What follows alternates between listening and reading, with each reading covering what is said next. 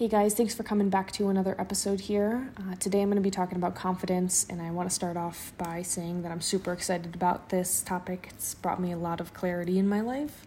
I'm just going to hop right into it um, and explain that it is human nature to appear, attempt to appear confident in all aspects of your life, and because many people evaluate and assess the people they interact with, that also means that many times appearances don't always line up with who we actually are.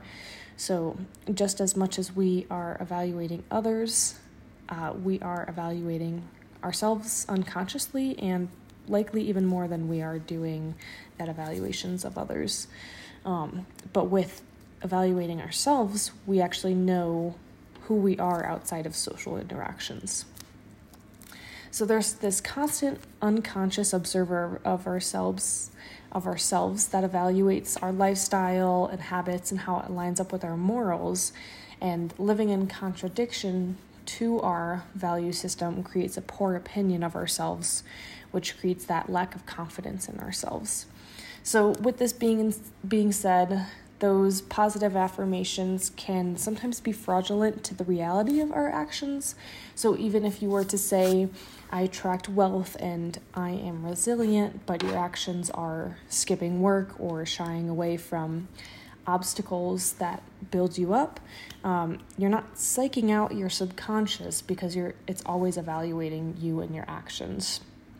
And instead, you are creating this self doubt.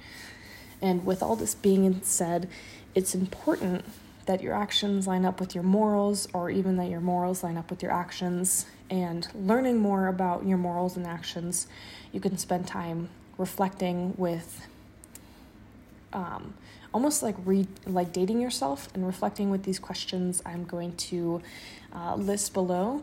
I'm going to list it in the description. You can also find it on my Instagram at mentally.powerful, um, but here they are.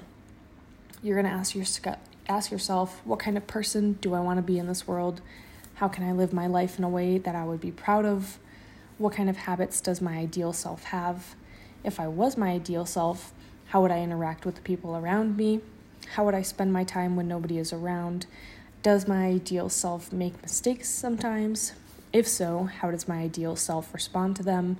And would I learn from them and encourage myself? So, you're going to want to answer these and then evaluate these questions um, and answers with a friend, family member, or ideally a therapist to understand if you're holding yourself to these unrealistic expectations or even if things are lining up in your um, what you're writing down and what your actions are in day-to-day life.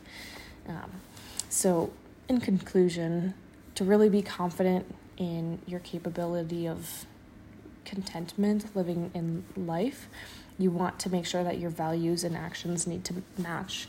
And for that to happen one of them needs to change in order for you to have that confidence, either your values or your actions.